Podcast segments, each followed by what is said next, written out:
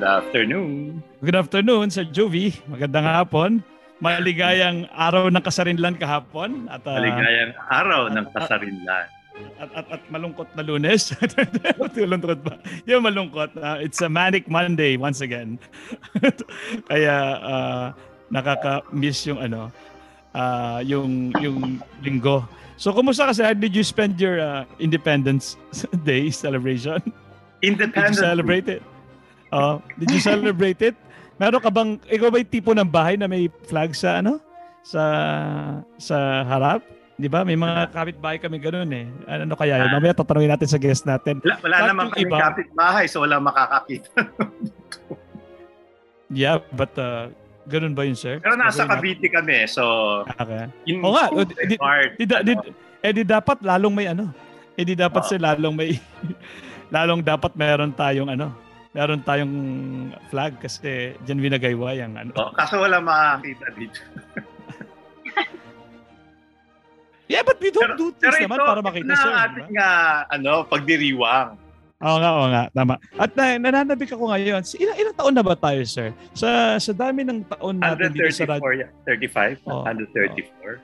Hindi, hindi. Ilang taon na tayo dito sa Radyo Katipunan, ng Lundagin Mo Baby. Kasi we've always had, uh, we've always had uh, an episode ng Independence. But we're talking about uh, philosophical things, like lofty things like freedom, mga ganun ganon Pero ngayon, interesado ako. Parang, ang gusto ko nga ipamagat dito sa show natin kasi batay sa ating guest ay um, dahil sa ating guest ay everything you've always wanted to know and understand about independence but we're afraid to ask. It's parang pang, yeah. ibig sabihin, parang napakapalasak na niya at napakapang araw-araw na yung kasarinlan, yung kalayaan, yung independensya. Pero para tuloy ayaw mo magtanong ko minsan kasi baka dapat alam mo na yon since grade school, since high school. Ah, since ah, yun naman ang palabas natin, ano, yung mga but we've always been afraid to ask. Yes, yes, of course, of course. At sige, simulan na natin kasi baka mamaya kulangin tayo sa oras at uh, ang ating uh, pinagkakapuring panauhing pandangal ngayon para tulungan tayo sa ating talakayan para para uh, pabigatin ng magagaan at pagaanin ng mabibigat dito sa ating Basta Lundagin Mo Baby ay uh, ay dapat dapat ay malapit sa akin dapat dahil malapit ako sa kanyang uh, boss ko ang kanyang ano ang kanyang boss uh, oh esposo boss ever since no for for how many years now? Parang uh, four years now. Ah. Uh, so, uh, pero yun lang po. Ang alam ko rin siya, na siya ay professor sa Loyola Schools at uh, ng political. Pero ano pa, Sir Joey, oh. baka meron kang gustong mga detalye para sabihin. Ay, mahirap na. Bagong, bago academic year, mahirap pag haka Sabi niya, she is a faculty member, associate professor of the Department of Pol Sci. Pero yun Pol-Sci, nga, yeah. kung pipili lang din tayo, sabi ko na nga ba eh, oh, siya ay nasa Quality Assurance oh Office. So, quality kailangan ng quality ngayon, ha, Ron? Oo nga pala. Standard. Hindi, hindi, hindi pwedeng bara-bara lang pala to kasi napaka-keen. Siya ay walang iba po kundi si um, Professor Dr. Alma Salvador. Ayun. Miss Alma, papalik po kayo. Alma. Doc Alma. Yes. Uh, yes. Uh, so, um, magandang hapon sa inyong dalawa, Ron at Kirby, at magandang hapon sa mga nan- nakikinig sa ating lahat at nanonood din. Maraming salamat po sa pagpapaunlak sa amin na uh, Miss Alma, Miss Alma ako na Miss Alma, Ma'am Alma, Doc Alma. uh, uh, ito po ay isang isang uh, isang palabas na uh, pinananabikan kong maganap at sabi ko nga uh, ang may mga katanungan ako na sa wakas itatanong ka na.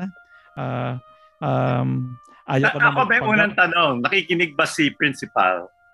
Si Ngayon? Oh, oh, I think, oo, nag, nag, nag, ano siya, ay, Sir, Sir, Sir Jovi, si, si Sir Joni, uh, yung principal ko, ay laging nakikinig sa atin. Kahit sino pang panauhin natin. Eh di lalo na ngayon. Eh di, okay. Ah, ano, pati mo naman, so, so, Ma'am Alma. So, so, no, oh, si Ma'am Alma na muna bago kami. No? Di, oh. Sige, Ma'am Alma, bati ka muna. Ma'am Alma, siguro na ano si Alma sa akin. Tawag ko siyang oh. ma'am. Ah, sige. Uh, binabati ko ang ating asawa na si Johnny Salvador. Kanina pa siya nagte-text sa akin. Pinakita niya sa akin yung yung infographic ninyo tapos ito yung yung itsura natin ngayon sa Zoom. Pinext niya sa akin. Nasa opisina pa. Oh, ako rin, gusto ko rin bumati kay Sir Johnny. Sir Johnny, magandang hapon pumuli. Lagi naman, masugid naman si Sir Johnny. Minsan nag, nakikita ko pa nag, uh, nagpupuso sa ating mismong episode. Salamat po at uh, binabati ko rin kung nakikinig siya o kung kailan man siya makikinig kasi recorded naman itong palabas natin kay si Yesu na dati ko estudyante. Uh, pero pa, si, uh, pero pa, ano pangalan na po ng isa pang kapatid ni Yesu? Si Ah, si Elijah. Ay, Elijah, si Elijah. Elijah. na Elijah no, nasabi na sa akin uh, ilang beses ang pangalan mo pero na, na nalagi ko na naalala si Yesu. Yung so, ba ang mga inakay ni na Alma at ni June? Oo. Oo, oh, hindi na pero inakay dati pero guro na. Nag, nagguro na, na si sila. Oo, oh, at uh, mahuhusay na mga estudyante uh, mga mga um, estudyante with honors yun. So palagay ko kahit ngayon hindi na sila estudyante, honors, honorable pa rin sila. Ito pong aming episode honorable ngayon. Pa rin, Ito pong episode natin ngayon ay pinamagatang kasarinlan at ang ating tanong na gustong bunuin ay uh, uh, kasarinlan kasi parang uh, parang minsan pinapalit yun sa kalayaan. Tapos kahit sa philosophy, Sir Jovi, ang hirap yung unawain ng kalayaan. Yung kalayaan ba ay ginagawa mo, yung gusto mong gawin? O pag hindi mo ginagawa kahit gusto mong gawin kalayaan? Gusto mo ng isang anecdote? Yan ang tanong oh, na klase namin ni ano ni Dr. Hofilen. hindi pa siya doctor oh. no. Sa history, ano daw ang independence sa Pilipino? Lahat sila kalayaan So, taas ako, mali lahat sagot ko. Taas ako na. Kasarinlan. Oh, kasarinlan. Kasarinlan. Oh, kas oh, kasarinlan. Maganda. Ang, ang root word ng kasarinlan ay sarili, di ba? At yun nga, kaya ang ating episode ngayon, dahil nga parang medyo nakakalito ito, ay kasarinlan, uh, tutuldok, pagkakaisa, o pag-iisa ibig pag-isa, autonomy o kaya hindi man kalungkutan ibig sabihin pag-isa, no? Pagiging isa. O autonomy at pag-isa. At yun po, napaka napaka-interesante ng usap usaping to. Hindi ko alam kung saan tayo ihatid. Pero meron ako mga preliminary questions dito. Doc Alma, magsimula na po ako, no? Um, uh, ito po, para maunawaan ko at ng mga nakikinig ngayon, itong kasarinlan, independence, uh, ano po ba, Prof. Alma, ang kalagayan ng bansang walang independence o independensya o kasarinlan? Why are we, uh, why, why is that a, a constant pursuit? No? Pero bakit po ba? Kasi kung wala nun, uh, ano po ba ang itsura ng bansa o kalagayan ng bansa na walang kasarinlan? Um, okay. Um, ako kasi nung pag tinatranslate ko yung kasalilang, unang pumasok sa isipan ko ay hindi independence kung hindi sovereignty. Uh, parang mas malawak ang sovereignty kaysa sa independence sa akin. Sa akin yung pag tinranslate ko yun. So, um, isang mahalagang usapan ng soberanya o sovereignty kasi uh-huh. ito talaga ay nagpapahayag na ang kakayahan ng pamahalaan at mga tao. So hindi lang pamahalaan kung hindi ang buong sambayanan na i-craft ang kanilang sariling direksyon. Direksyon sa pamahala, direksyon sa pamumuhay, at direksyon ng kanilang lipunan kung paano nila gusto mamuhay at paano nila gustong mag-exist bilang isang bayan halimbawa. So um, may kinalaman din halimbawa ang usapin ng kasarilan o sovereignty sa sa um, sa halimbawa sa mga choices na ginagawa ng iyong pamahalaan at mga tao na makakaapekto sa kanilang kabuhayan, sa kanilang welfare, sa kanilang um, existence, sa kanilang um, at, at, at sa pamumuhay. Kasi uh, itong choices na ito ay hindi lamang nasasakop ang mga bagay na may kinalaman sa loob ng kanilang bansa. So halimbawa, uh, ang choice na halimbawa na magkaroon tayo ng maraming political parties ay isang choice. Ito ay bahagi ng isang pagiging malaya o pagkakaroon ng sovereignty na gawin natin ito sa isang sa isang malawakang pamamaraan na, na legal at konstitusyonal. Uh, ito rin ang ang ang choice na ito ay mayroong external dimension kasi ang uh, kasi ang ang pagpili o ang choices natin sa sa ating lipunan o tinatawag na external sovereignty ay mayroong dimension pang pang, panglabas. Meaning, kung ano ang ating ginagawa sa ating bayan ay merong external na dimension. Meaning, ito ay may epekto sa panlabas. Kung kaya uh, mahalaga rin na ang ating mga choices na ginagawa, which, which could be an indicator of our external sovereignty, ay malaya natin ginagawa. At ang ibig sabihin nun ay walang umapwersa sa atin na gawin ito o walang isang external pressure na gawin natin ang mga bagay na ito. Uh, at least sa teorya, yon ang ibig sabihin ng pagiging pagkakaroon ng sovereignty o kasarinlan, pangloob at panlabas. Yon, so parang wow. ang linaw, no, Sir Ron? Wow, so yung wow, palang pinagdiriwang natin is our sovereignty. Yes. Uh-huh. Uh, Not just the flag. kumbaga, kung, kumbaga nga yung iba, baka hindi ang nga alam yon Pero maganda nga na nilinaw ngayon ni Professor Alma na baka mamaya ganun dapat nating tingnan palagi yon Sovereignty. Ang galing. Napaka, napaka, ano ba yan? Liberating. Pun intended na. Napaka-liberating na ma, ma, ma, ma, ma, maunawaan na sovereignty. Soberanya. Ano magandang pagtatagalog doon. Kung si Father Ferreras pagtatagalog doon, hindi siya magiging nakapako sa isang salita eh. So para para siyang paghahari ng sarili, no?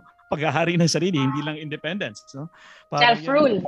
Oh, self-rule, tama, self-rule. Um, ang pinaka malino sa akin, ako po naman po ay hindi history or social studies teacher sa ano ako ay Filipino at ang pinakamalapit na larawan sa akin ng walang soberanya ang Pilipinas ay yung panahon ng Noli at Pili. Uh, yung sa, yung sa sinabi ninyo, uh, uh, Ma'am Alma, nung panahong yun, hindi nakakagawa ng sariling mga pagpili at choices sa Pilipino noon, no? Sino nga bang nagpapatakbo? Alam ko lang may tiranniko, pero hindi ko alam uh, formally and officially talagang walang ang may say talaga ay ay paano po ba 'yon? Uh, paano po ba naging ganun? ba? Um, kasi kasi para magkaroon ka ng internal na ng sovereignty o isang o kasi kasi kasarilang panloob at panlabas, kailangan na maging independent ka. So kung ikaw ay napailalim sa isang sa isa pang pamahalaan, so mahirap kang magkaroon ng self-rule kasi nga hindi ikaw ang pumipili ng uri ng pamahalaan mo, hindi ikaw ang pili ng mga namamahala sa iyo at higit sa lahat, hindi ikaw ang gumagawa ng sarili mong batas at walang participation So, uh, ibig sabihin ng walang particip- partisipasyon ay sa larangan ng mga gumagawa ng mga batas, wala tayong kalayaan. Ang isang bansa na, na under a colonial arrangement ay ay naturalmente hindi walang kakayahan o walang kapangyarihan gumawa ng sarili nilang batas. O kung mayroon man, ito ay uh, ito ay under an arrangement kung saan ikaw ay isang colony lamang uh, ang usapan namang partisipasyon ay, ay malawak. Hindi lamang yun ibig sabihin ay ang mga tao ay nakakaboto sa tuwing eleksyon. Kung hindi, ang mga tao ay binibigyan ng pagkakataon at mga espasyo sa lipunan para sumali sa decision making o sa pamamahala. Napaka-complex na usapan yon at siguro yeah. pwede natin ipaliwanag in another, sa isa-isa pang tanong. Yeah, co- complex as it is, uh, ito medyo medyo parang medyo pabaya itong tanong kong ito. Pero ito hindi talaga masaklaw ng isip ko kung paano mangyayari uli ngayon. Yung nangyari noon na meron lang biglang pupunta sa isang bayan at sasakupin at nawawalan ng soberanya ng isang bayan. But that's so almost unheard of. But is that true? Pwede mo sabihin, pwede pa bang mangyari yun? Y- yung bang nangyari sa Hong Kong noon at sa Ukraine may kinalaman dito? Kasi ang gusto ko itanong, uso pa ba yon? Parang dati, parang, hindi ba yan nakilala na natin itong mga bagong panahon na parang napaka, uh, napaka primitive ng ganong pamaraan. Pero nakikita ko na meron pa rin nangyayari. So, posible pa rin po ba na may maagawan ng soberanya o may masakop o may maging kolonya ngayong mga panahong ito? Lalo na uh, marami ng mga mga sistema ng uh, ah, UN. Pero hindi mo pa tinatanong, Sir Ron, kung tunay nga tayo uh, independent. Hindi pa 'yon. Uh, pa, pa, pang, pang, pang, pang, panghuli yan, sir. Ah. Ibig ko lang sabihin, ang, ang ibig ko lang sabihin, is that even possible to happen? Oh, yung nangyari nga sa atin nung sa sa ilalim ng Kastila. Uh, meron pa ba noon? Hindi ba susuportan tayo ng iba pang mga kapit-bayan, kapit-bayan, kapit-bansa natin para, uy, bawal na yan, hindi yan gagawin. Pero historically, di ba, after nung dineclare yung independence na yon, napasa ilalim ulit tayo ng isa pang ng isa pang colonizer. Uh, Is that true? Kasi nalilito ako sa benevolent assimilation eh, na nandito sila, or, na hindi sila nagsasakop. Kailan ba tayo talaga nagkaroon ng sovereignty na yon? I mean, technically. technically. Yeah, but uh, what I mean is, yun pa nga, yeah, siguro, sabay-sabay nang sasagot din yun ni Doc Alma. Parang nakikita ah. natin dito, ang tanong dito is that, that, that colonizing and that uh, yung pagsakop na ganyan at yung pagkawala ng soberanya, is that even possible to happen now? Or is is it still happening? Uh, yun po, yun lang po yung tanong ko siguro, uh, Doc Alma. Uh-uh.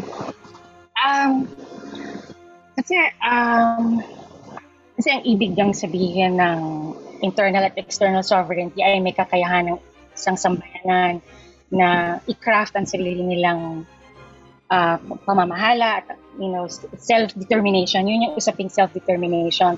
You decide your fate. You decide if you you uh, decide your own destiny. You craft your own uh, you make your own choices bilang isang bansa or sambayanan. Um, pero of course, nakita natin sa 20th century, sa 21st century. So interestingly, no nag-Cold War, um, madali tanggapin na magkaroon ng violation of uh, internal and external sovereignty sa pamamagitan ng invasion, halimbawa, o minsan nga hindi nga outright invasion eh, kung hindi sa pamamagitan ng mga mekanismo na tinatawag na short of invasion. So halimbawa, mag uh, mag uh, magi-impose ka ng economic sanctions o mag o mag uh, magi-impose ka ng embargo sa mga mga bansang hindi sumusunod sa mga patakaran mo o hindi kaalyado sa ideolohiya mo. So talamak yon nung Cold War period. Pero nung post-Cold War, inaasahan na mas mas uh, namamayani ang liberal demo, demo, democracy at ang dahil namamayani supposedly ang liberal democracy isang paniwala ng buong mundo na iginagalang ng sambayanan in, na, na, ayon sa UN Charter halimbawa na ang, ang, ang bawat estado ay may political equality. Siya ay may territory at may pamahalaan. At at ang bawat bansa sa sa, sa sambayanan ng ng mga bansa o United Nations ay naniniwala sa principle of self-determination at recognition kung saan ang ating existence ay nakasalalay sa pagkilala ng mga karatig bansa sa ating existence na tayo ay politically equal, kumbaga kahit na hindi tayo patas sa ek- ekonomiya, sa yeah, size of population, sa laki.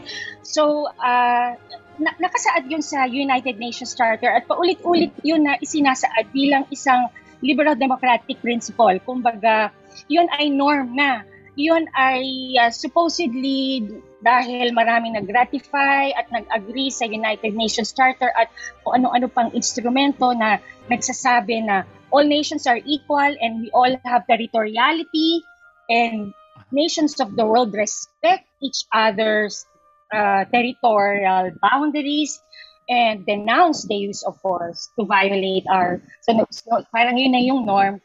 Um, theoretically speaking, wala dapat nang nagaganap oh. ng mga paglabag oh. ng sovereignty. Pero kita nga natin na maraming pamamaraan ng paglabag ng kasarilan na short of invasion. Pero ngayong 21st century, kitang-kita natin uh, uh, na nakakashock pa na mayroon talagang nag-violate na at mayroong outright invasion of a, of a country na na I mean na, na ang pangalan nga ay Ukraine.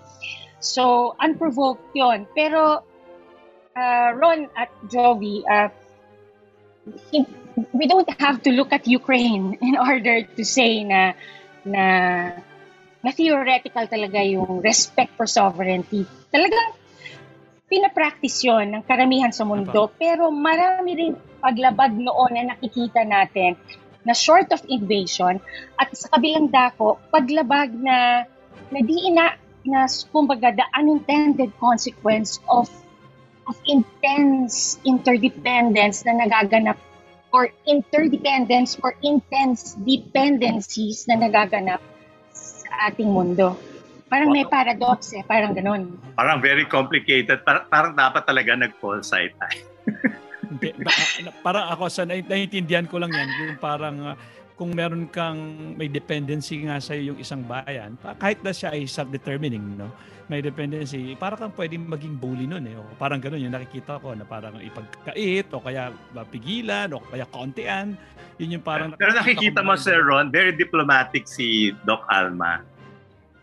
Tayo rin naman, sir. Ah. Hindi, iniisip ko lang kung, kung, kung, kung kunyari yung, yung mga minukahi sa akin ng inibitahan ko, baka kanina pa tayo napaawit.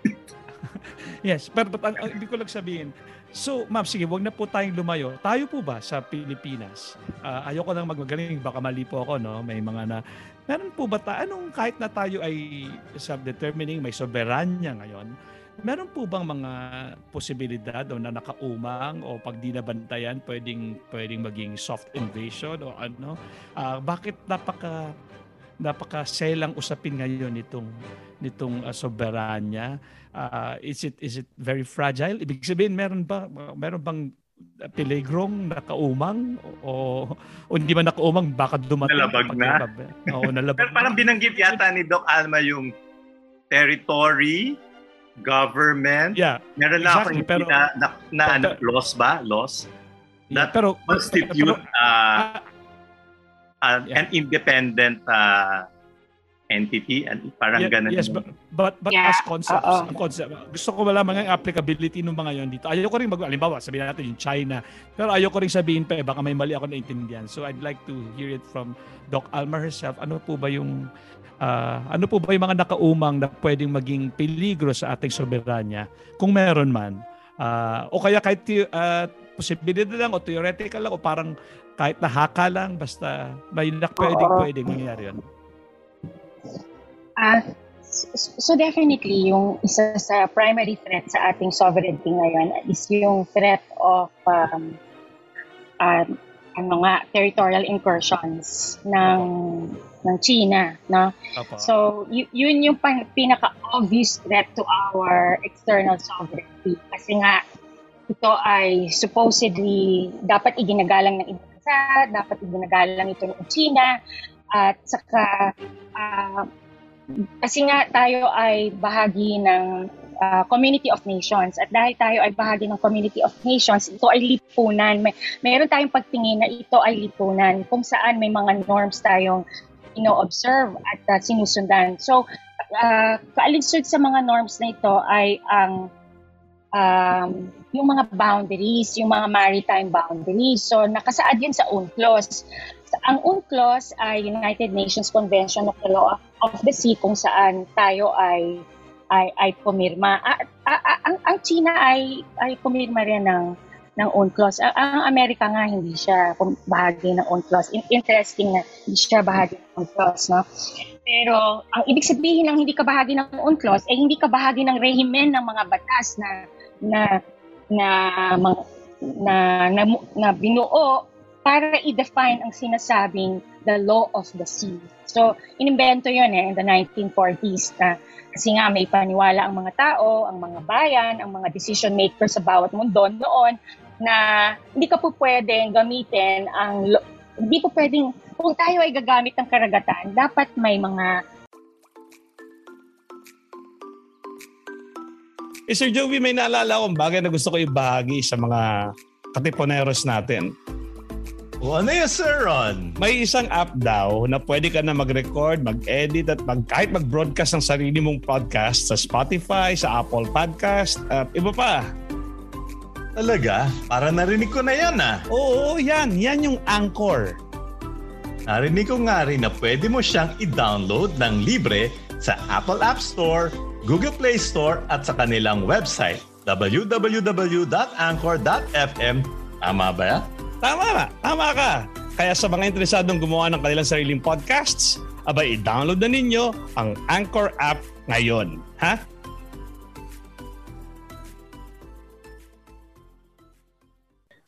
um, patakaran, may mga rules of use. So kaya tayo may tinatawag na mga territorial uh, limits kung saan the nearer this territory of water it is to our land territory, the more sovereign uh, our role is on this territory. Ibig sabihin, uh, yung mga katubigan na mas malapit sa kalupaan natin, ay mas lalo tayong tinitingalang bilang tunay na may-ari nito. May-ari o sovereign uh, owner, kumbaga. Pero the farther it is, mayroon pa rin tayong uh, pag-aari doon, pero iba na ang tawag doon kasi nga i-develop yon in such a way na may tinatawag na um, sovereign rights versus exclusive right or e- exclusive jurisdiction or exclusive rights of use. So ibig sabihin noon, halimbawa, yung tinatawag na exclusive economic zone,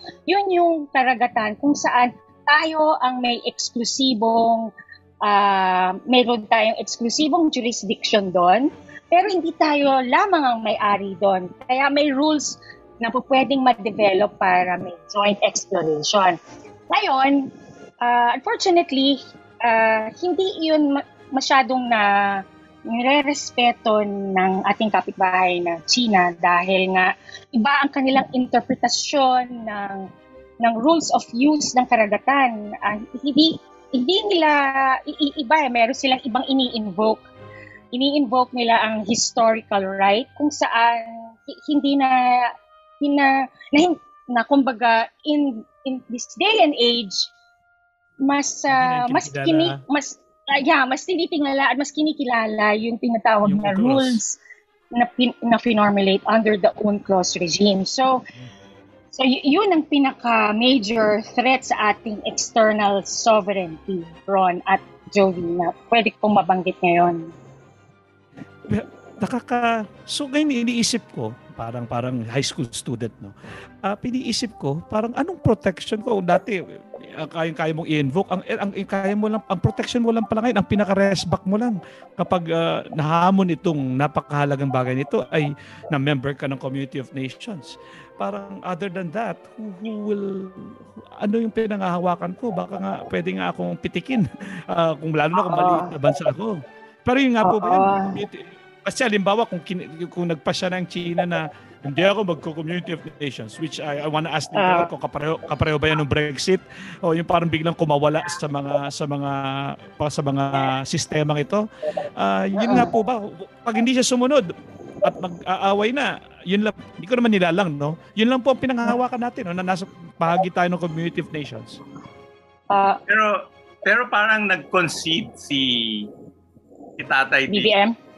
ah, okay. Kala ko si BBM. Tatay Digong parang hindi naman nag-concede. Ah, paano ba niya oh. define yung independent foreign policy na yan? Kung, uh, kasi na, pinag-uusapan na lang din ng uh, ang People's Republic of China. Mm-mm. Uh, okay.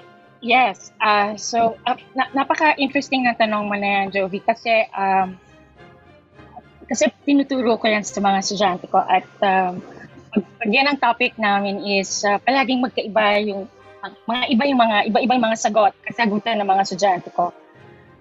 At, at iba-iba rin yung mga pinapabasa ko sa kanilang mga scholarship para lumawak ang ang, ang pag-iintindi sa usaping independent foreign policy. Hope, hoping na kasi mahirap talaga i-define ng independent foreign policy. So, ang isa sa ibig sabihin ng independent foreign policy sa literatura ay uh, hindi ka kakaalyado sa kahit sino. Parang pwede kang maging bordering neutrality. So, is, isang modelo lang yon Bordering neutrality or mag, maraming models eh, of not being aligned. Okay? Pwedeng non-aligned, pwedeng neutral, kung saan mas masigit na hindi ka talaga kikiling kahit kanino. Pero ang uh, meron ding konsepto ng independent foreign policy na pinag-usapan na kinailangan talakayin kasi nga si Duterte in-invoke niya yun. Uh, so, dalawang indicators ang ginamit niya. Isa yung equidistance between the superpowers or yeah in in our case equidistant relationship between the two hegemonic powers yung isa so, ay this, ang uh, US. Pero, US at saka China. Pero dapat equidistant. So, yung So, al- alam naman natin na ano kayang ibig sabihin ng equidistant? Uh, paano ka magiging equidistant na, na shock na shock sa gitna na dapat pare-pareho yung lapad, pare-pareho yung layo. So, posible ba 'yon? So, parang, parang Doc Alma, kunyari, meron kang dalawang anak, o hindi, in this case, dalawang nanay at tatay, pareho yeah, lang ang turing mo sa kanila? Ganun ba? Ganun ba? Uh, kasi nanonood ba sila? Nanonood ba yung mga anak ko? Okay. uh, uh, k- kasi alam mo talaga, totoo yun. Jovi, i- kahit da, kahit meron kang dalawang anak, kahit sabihin mo na pareho pa silang mahal, yung ibig sabihin ng pareho, iba yun eh. Kapag in-apply mo dun sa isa mong anak na alam mo na, na, na iba ang, ba ang kanyang personalidad, you will approach this your your your this child of yours in a different way, in a particular way. Tapos ito namang isa mong anak na na napaka-talkative, na napaka-makwento, uh, emotional, iba din syempre ang approach mo, pero try mong maging fair, di ba? Yeah. Yun. Pero ang fair ba is, pinag-usapan namin ito palagi ni Johnny, yung asawa ko, uh, ang fair ba ay dapat pareho? Like, kung binigyan mo ng relo yung isa, bibigyan mo ng relo din yung isa. Opo, kung true. Parang gano'n, parang nung bata Ang hirap ako, ng ano kwentuhan yan. Oh. diba? Ang hirap talaga ganyan, no? Eh kung sa magut sa pamilya lang, mahirap. Eh paano pa kaya sa... Sa bansa. Eh. true, true. So yung isang indicator, so isang uh, yung isang descriptor, baka mas magandang tawag din sa uh, descriptors to equidistance yung isa, isa naman is uh, distanciation. Yeah. You, dis- you distantiate. Pero nung, panahon ni Duterte, sinabi niya, I will distantiate myself from my our traditional ally, the United States. Pero humiling naman siya sa kabila. Diba? So, interesting yung kanyang move. So, nag-distantiate siya. Sa, uh, I would always emphasize to my students sa sinasabi niya, sa speech niya, sa, sa rhetoric, nagdi-distantiate ka. Di ba? I distantiate from you. Sinabi niya, ayoko na sa iyo. Ako ay kikiling na ngayon sa China at sa Russia. Yun ang sinabi niya. Tapos kumiling nga siya sa China. I will stop there first. Kasi palagi kong so, kinikriticize yun. complicated pala talaga siya, Sir Ron. Ano? Yung, yung lagi lang sinasabi nila na independent foreign policy, kailangan pala talaga ng uh, paghihimay. Para ma- kahit ako, hindi ko alam kung paano siya iintindihin. Naintindihan ko lang siya from the point of view nga of as a, an outsider, no? Sir Ron. Ako, uh, hahantong tayo mamaya sa mismong pamagat natin pero ito yung parang build-up question papunta doon. Itong Community of Nations, Doc Alma, uh, ba, anong advantage na maging bahagi ka noon? At anong advantage na hindi ka bahagi noon?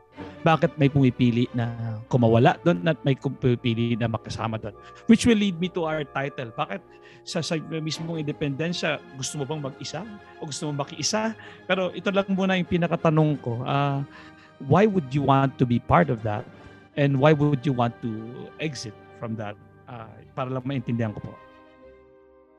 Ang ganda naman ng tanong mo, Ron. Um, okay.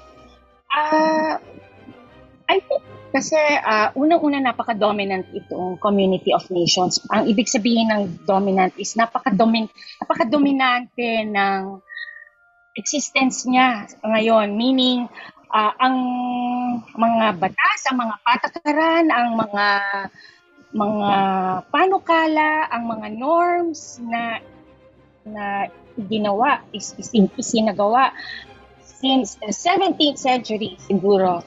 Kasi tinitingnan natin ang 17th century ay isang tuldok kung saan nagsimula yung tinatawag na nation state. So, doon ako, doon ako nag, uh, ano, nagsa-start. Pero malamang meron pang pre-nation state na, na era, di ba?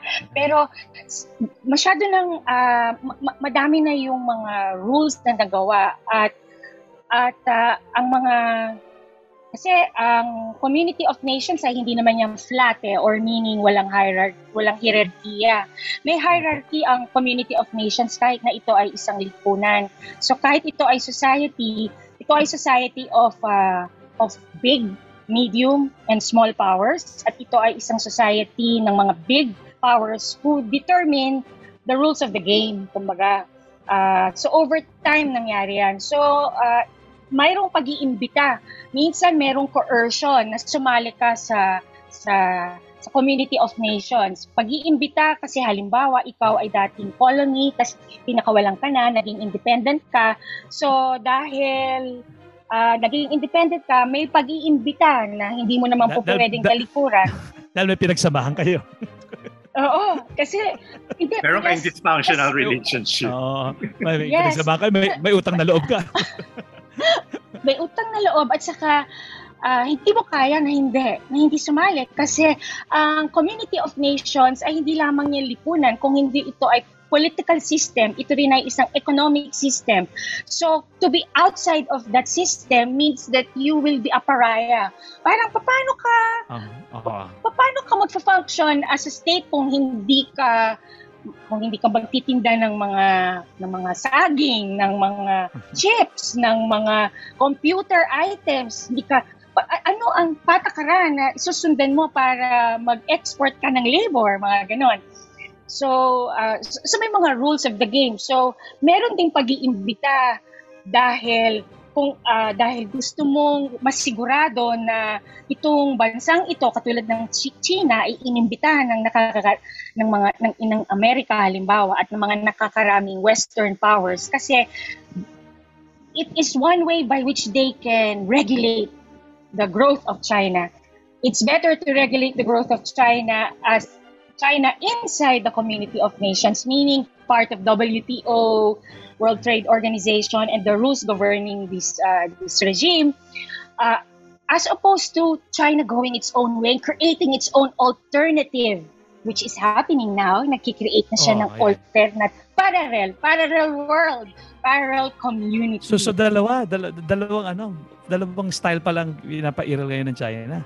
Meron siya na nandun siya sa Community of Nations na nakikiisa doon at meron din siyang isa. Yan ang tinutukoy natin parallel. Parang sabay niyang yeah. natahak yung dalawang landas.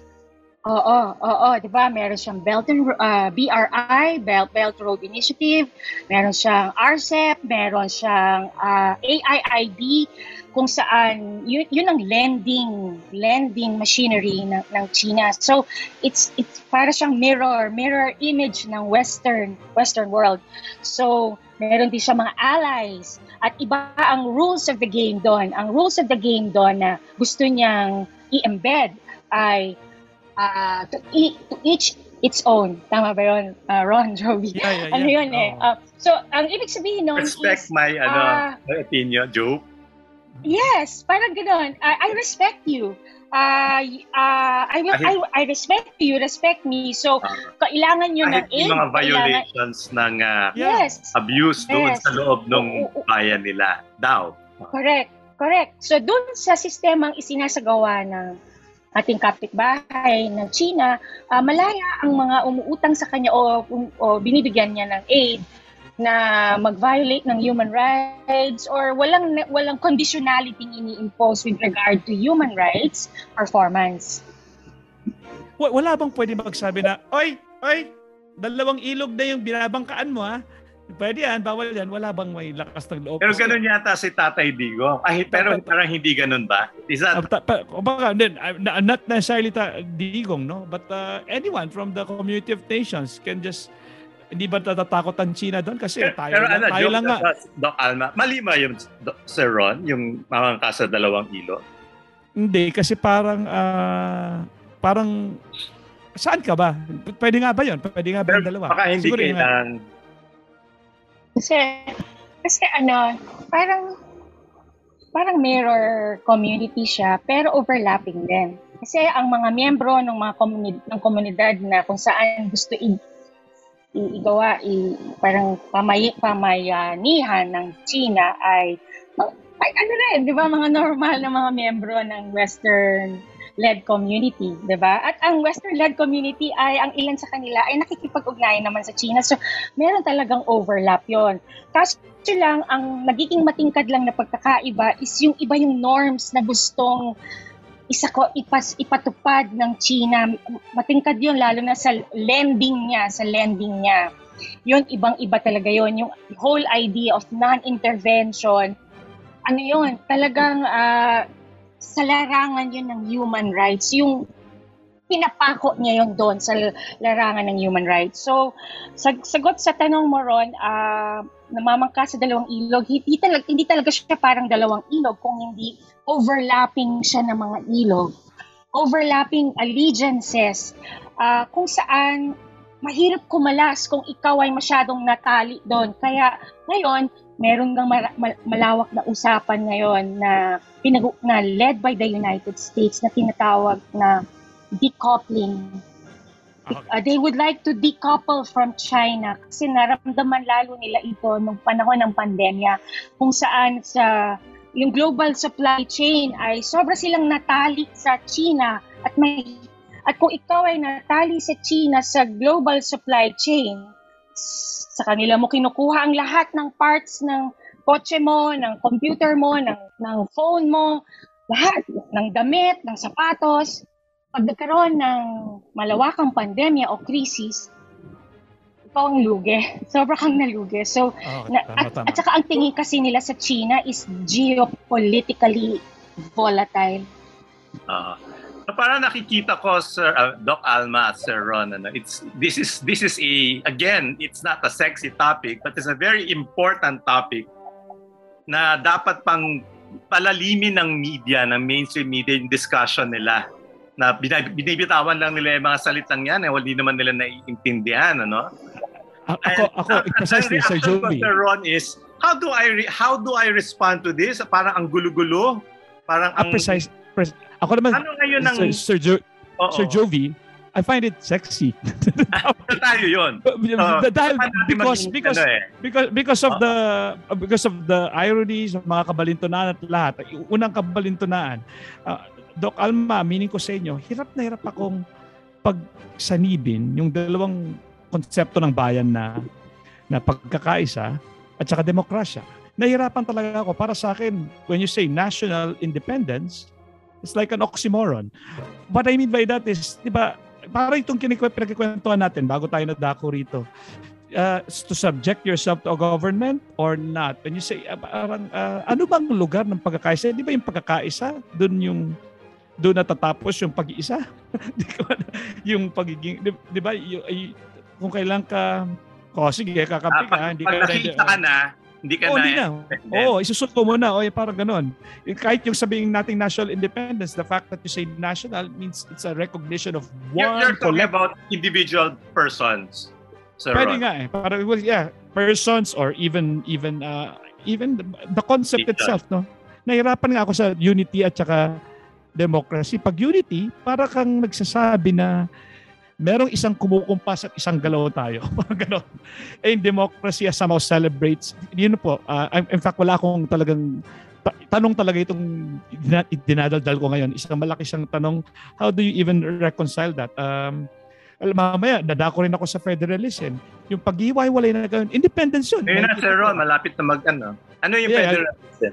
Sige, dog na muna yung federalism. Yung sabi ah. ko nga, itong, itong unity and independence or sovereignty, um, I, I think they are they are in conflict those concepts. O mali po ba ako? Uh, oh, siguro mahirap mag-oras. Sa pilon okay.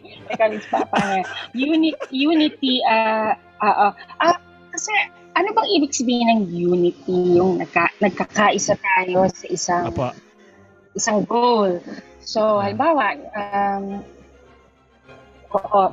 Kasi, kasi, um, sorry ah, pero sa siyensya pampolitika talagang malakas ang role ng ng power, ang kapangyarihan ng ng kaunti o or, or very elitist din ang pagtingin ko kasi sa sa lipunan. So so halimbawa uh, yung, yung unity, tama yun, uh, nagkakaisa tayo sa paniniwala halimbawa na gusto natin maging matiwasay ang ating buhay, gusto nating maging magaan ang ating buhay. So siguro yon meron tayong adikain na gano'n.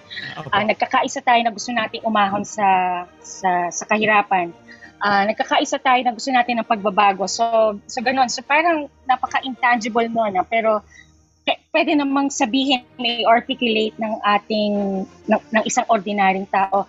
Pero uh, sa tingin ko, uh, uh, ano eh, uh, ang mga policies ng ng ating bayan ay ginagawa lamang talaga ng ng pamahalaan, konting, you know, the, the elites the, in our the ruling society. Class, the ruling our, class. Of, yes, or or or pwede nating hindi gamitin din yung ruling class, pwede natin sabihin the elites of elite. The elite elites. preferences ito. The, the elite Apa. elite preferences ito. Ito ay mga kagustuhan ng ng mga ng mga mga elite groups, halimbawa mga decision makers natin sa pamahalaan ng ng political parties na nasa kongreso ngayon na nagla-lobby. So ito ay uh, ito ay uh, ano a, a race to be to be to be heard to be to be legitimized by by the chief executive for instance, 'di ba?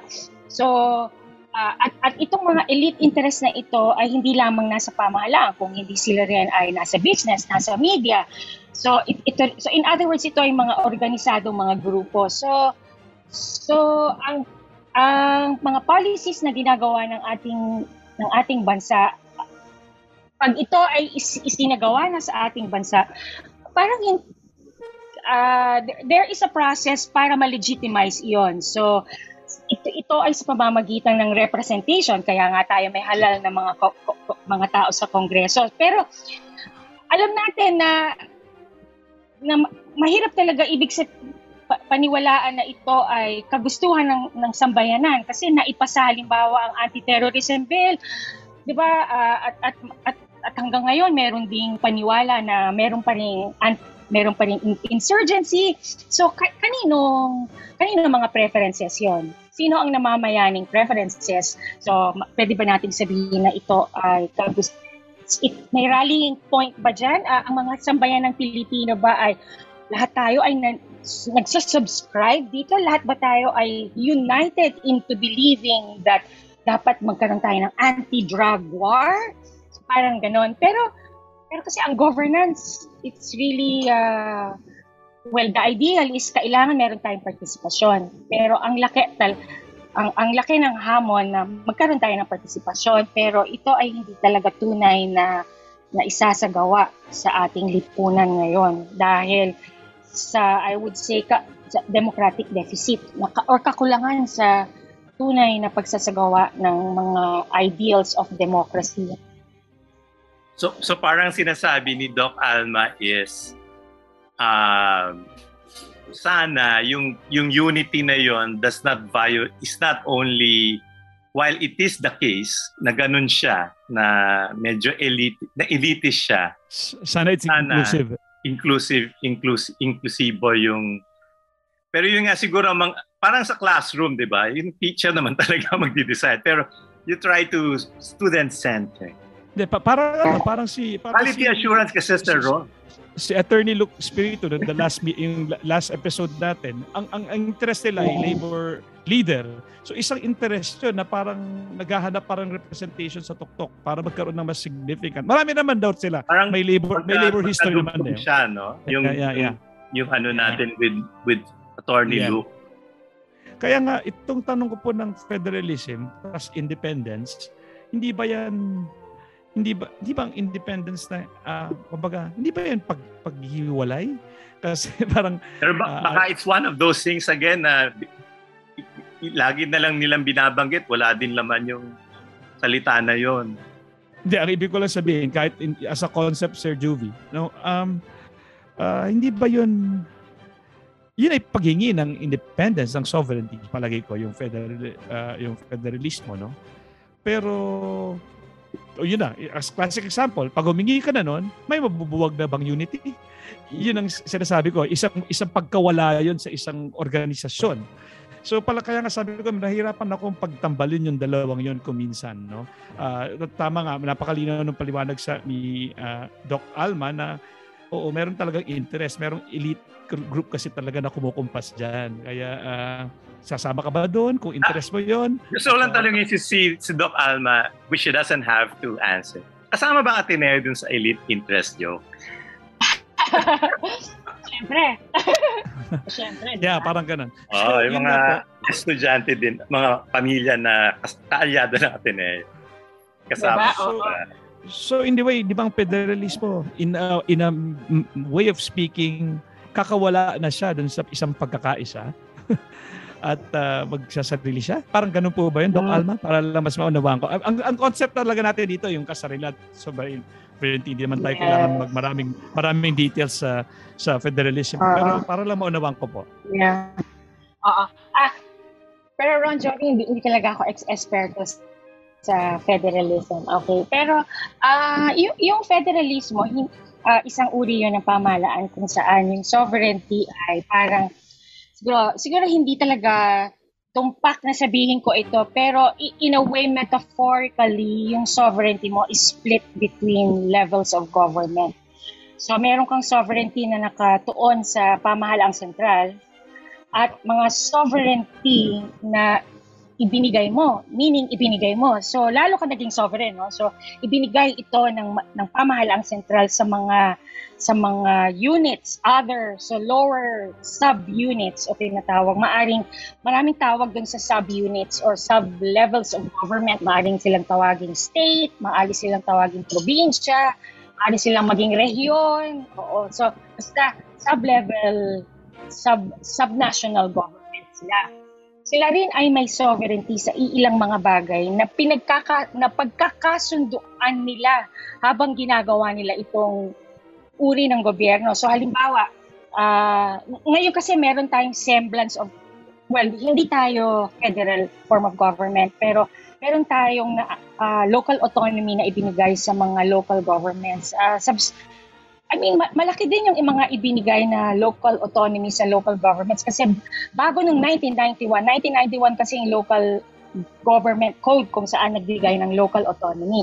Halimbawa, uh, may mga services na halimbawa environmental protection, health service delivery, uh, ano pa, uh, local development planning, uh, ang ilan sa mga examples na pwede ko ibigay.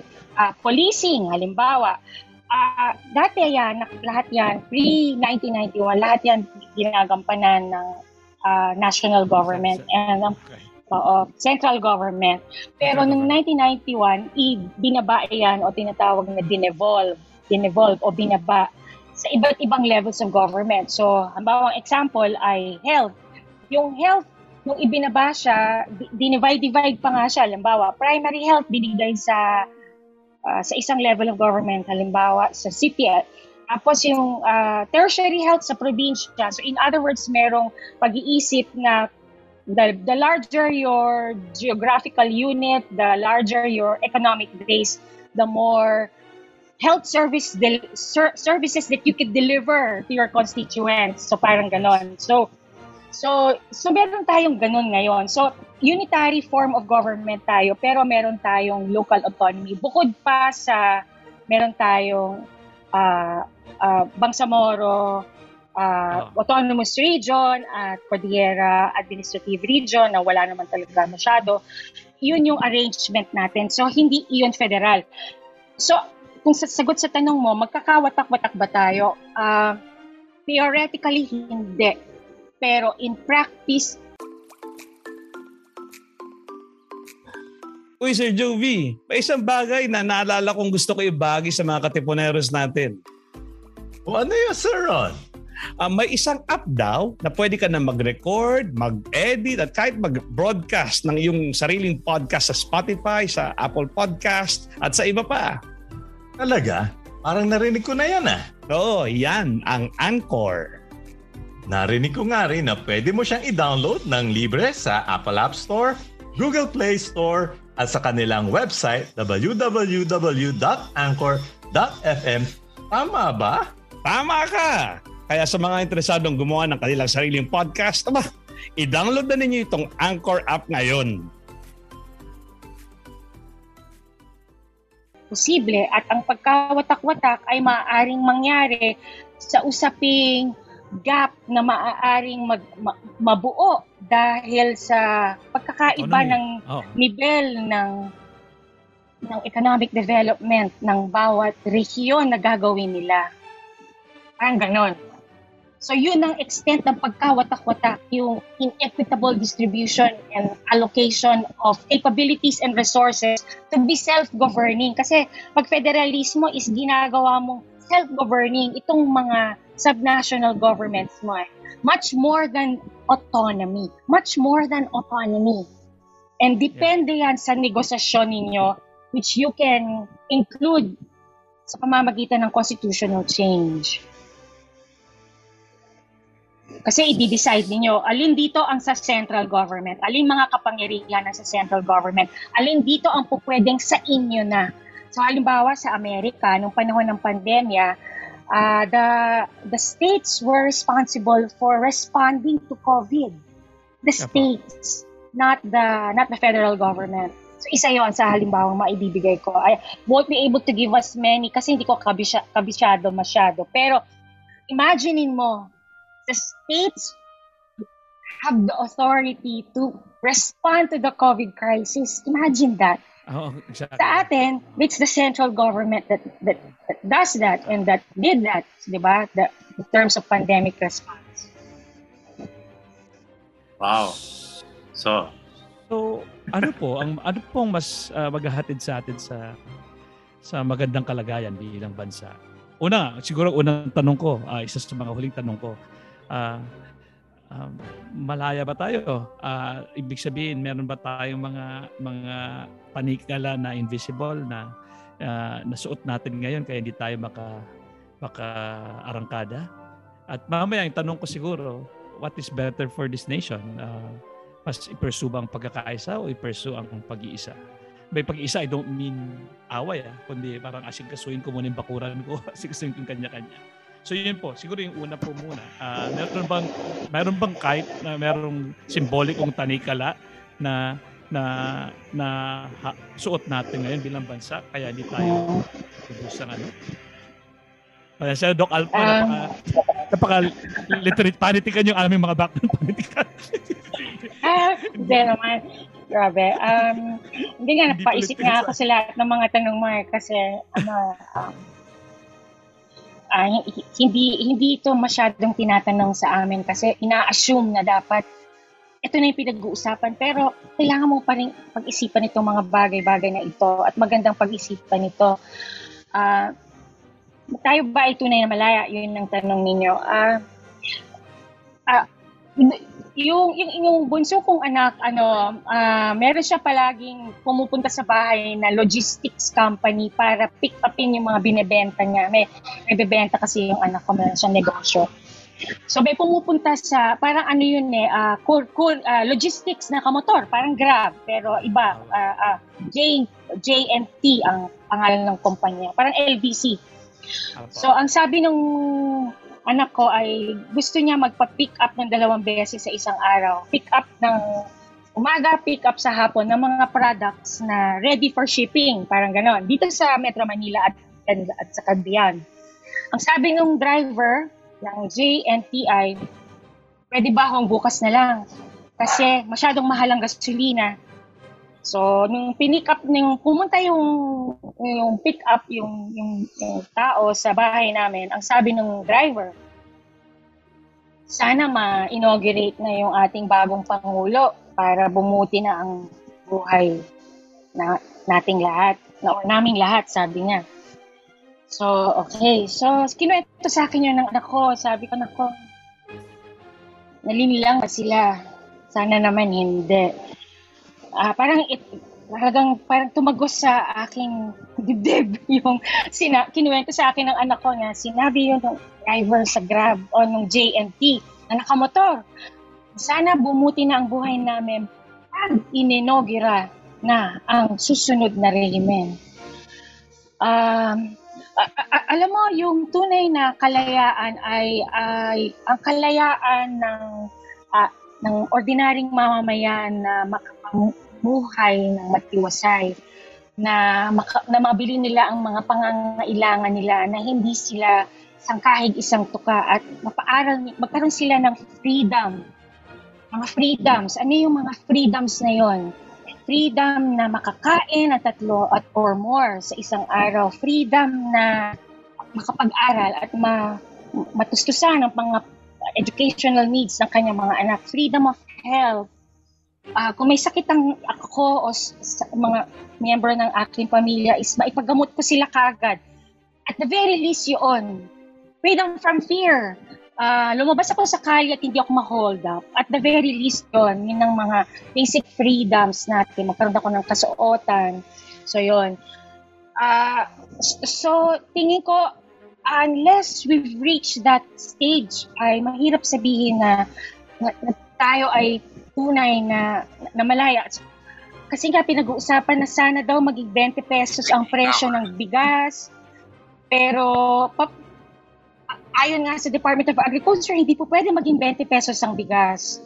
At, na, at nasabi ko nga sa asawa ko na hindi ko nga alam kung ano ang presyo ng bigas ngayon per kilo. Pero ito ay pinag-uusapan ngayon. So, di ba? So, yun ang mga burning questions na tingin ko na mahirap sagutin at malaking hamon para sa ating pamahalaan ngayon ang magbigay ng tunay na kalayaan sa ating sambayanan, sa ating sambayanan. Parehong-pareho nung binabanggit nyo, Doc Alma, yung sinabi rin ni Attorney Luke. Pero parehong-pareho, pero iba-iba rin. Ang pagkasabi naman niya ay it, na-engender na rin sa may hirap, yung stigma at uh, na kailangan niyang kumabit sa dumikit sa makapangyarihan kaysa magkaroon ng sarili niyang kalayaan. Parang yun yung, yun yung parang malungkot doon na sabi niya there was a time na may power ang ang working class. Pero ngayon parang lahat na lang dadaling kay Tulfo. parang ganun siya.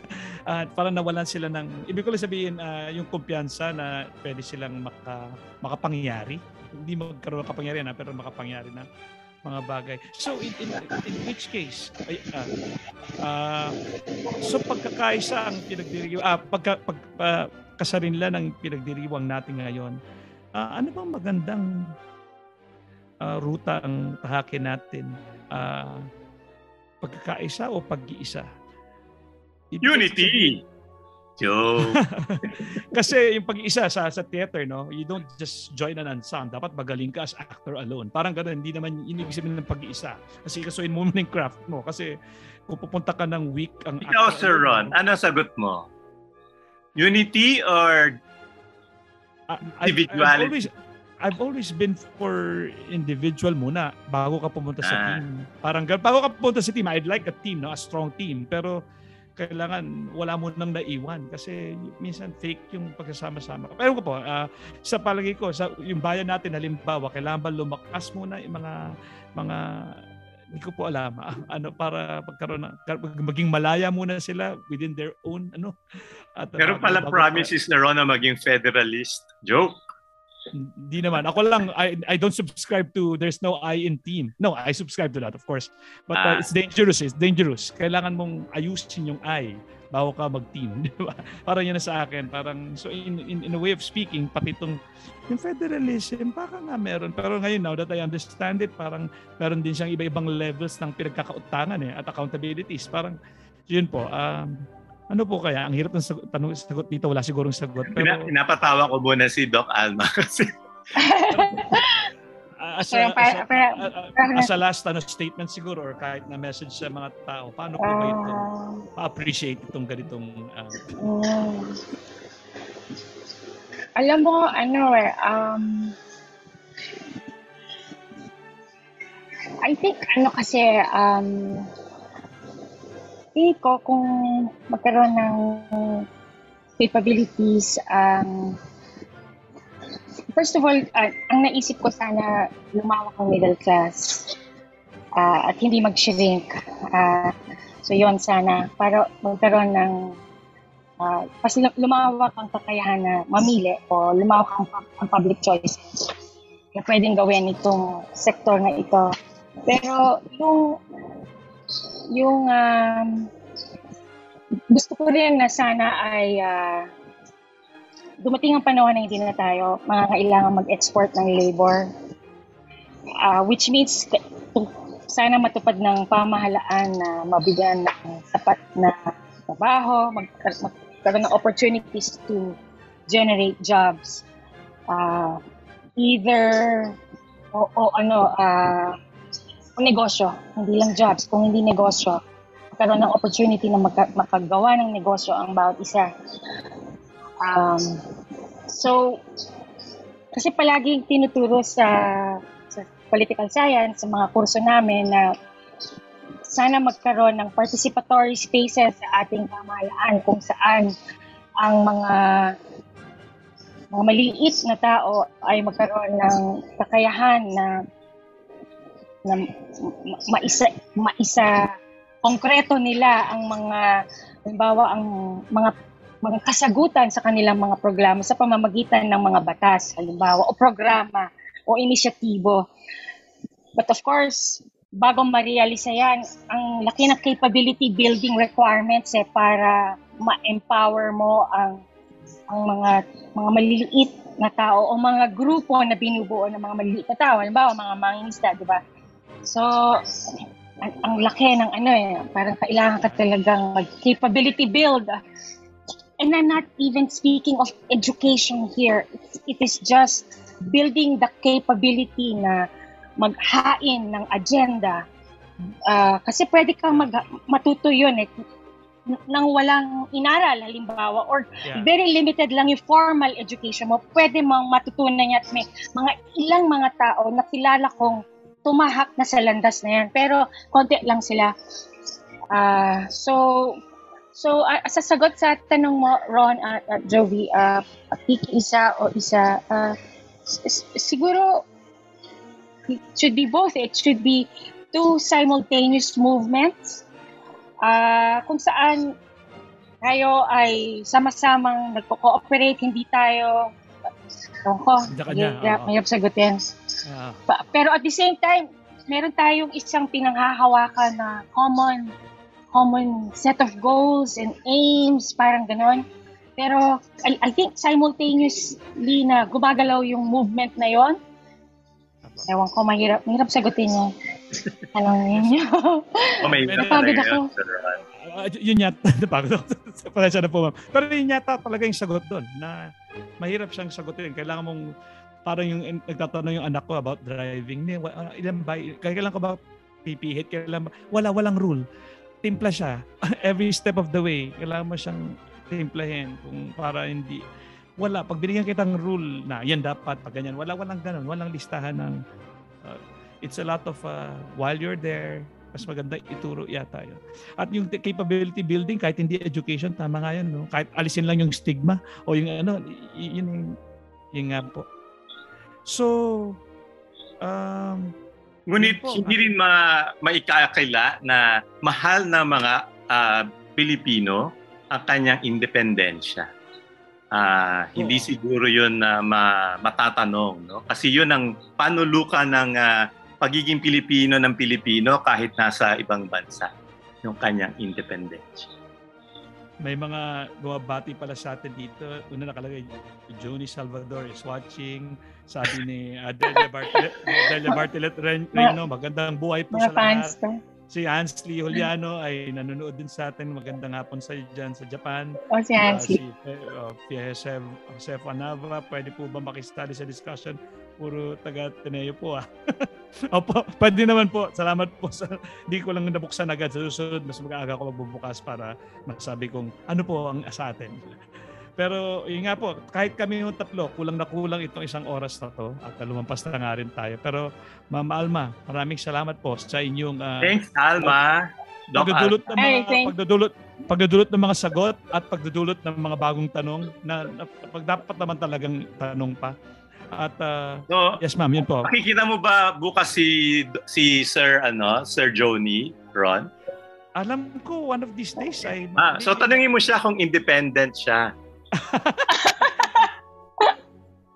Hindi nga eh. Oh, ako nga ata, ako, ako nga ata yung ako yung dependent. Ako yung Ay, dependent. I'm dependent. All right.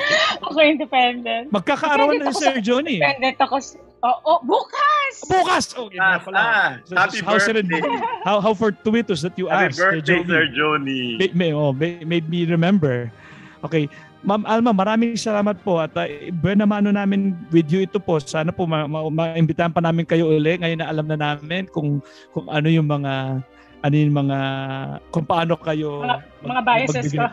oh, yeah. At saka yun. Ah, Mahalaga maging diplomatic kasi sa uh, nap- politics kailangan ng nap- diplomat. Napakalinaw sa akin kapag ginagamit ninyo yung mga limbawa nung yung ano yung ano yun yung sumusundo ng products ng anak nyo at yung mag, Maganda yung kwentong yun. Ah. Oh, hindi, hindi. Tsaka yung parang paano sa dalawang anak mo, hindi talaga sila, ano yung fair. Yung, lahat ng mga yun eh, ang sarap pag-usapan ng, ng hindi mo matukoy. Di ba? uh, yeah. Balita ko rin Ron na, na, nakapas, na nakagraduate na yung isa mong anak sa Beacon Academy. Ah, uh, di sa sa Ridley uh, po, diyan po. Sa Ridley, sa Ridley, po, sa Ridley pala Apo. Ridley. Uh, yes, yes, ma'am. Opo, siya nga po. Nga, oh, pero nga po, nag-ano na, para nag-sister school po yun na parang parehong kanilang facilities yeah. minsan. Nagpunta na po doon minsan. Opo, opo, graduate na po. Okay? Oh, congrats. Salamat po, salamat. Uh, Doc Alma. Hindi po ito ang huli, Doc Alma, sa ulitin po at uh, sa atin po. Oo, oh, oh, super, oh, super nag-enjoy ako. Pero nahirapan ko sa mga tanong niya. Opo, ganun lang. Kasi si po, Sir Ron na nagtatanong kung napansin mo. Ha? Kasi po, kasi po. Oo kasi, eh. Si Joey din nagtatanong. Kasi, kasi ako na nag-notes naman ako. Kasi palasak naman po kasi yung paksa na kalayaan. At buti nga ngayon, ang sabi ko nga, pinabibigat natin yung magaan kasi mabigat talaga siya. Mahirap yung, yung topic. At at, at minsan naman paggaan pagka, ano, meron naman kaming meron naman kaming mabigat na paksa na pinapagaan pero ito yata ito ay kailangan kilalanin na meron siyang kabigatan hindi lang sa isang pabayang iisipin. Hindi pwede yung kalayaan at kasarinlan. Okay, um gusto ko rin batiin si si Ann Yuzon na meron nga siya mm! parang kahawig sa atin ng kanyang Oo, kasi meron siyang pinost kanina kahapon uh, tungkol doon. Hindi ko naman babasahin kasi medyo mahaba. Tula rin. At sabi, I'd rather ask question. Today is June 12 and rather than pretend to know the answers, I'd rather ask questions. Number one, questions about how we came to be a country historically. Number two, question about our relevance, irrelevance in the many aspects. Tulad na siya ng tulad ng mga gusto niyang pag-isipan about our country. So parang ganun pa and so on and so forth. If you wanna check his ano, post. But uh, but uh, ang ibig ko lang sabihin, this is really the time yata to to ask. Kay ano. Okay. All sige right. Po. So, sige po. Maraming salamat, salamat. po. Salamat po. Salamat sa inyo. Maraming salamat, salamat Ron. Maraming salamat, Doc Alma. Salamat po. Bye-bye. Bye-bye. Bye-bye. Bye-bye, Sir Johnny. Si Sir Johnny rin. Bye-bye. All right. All right.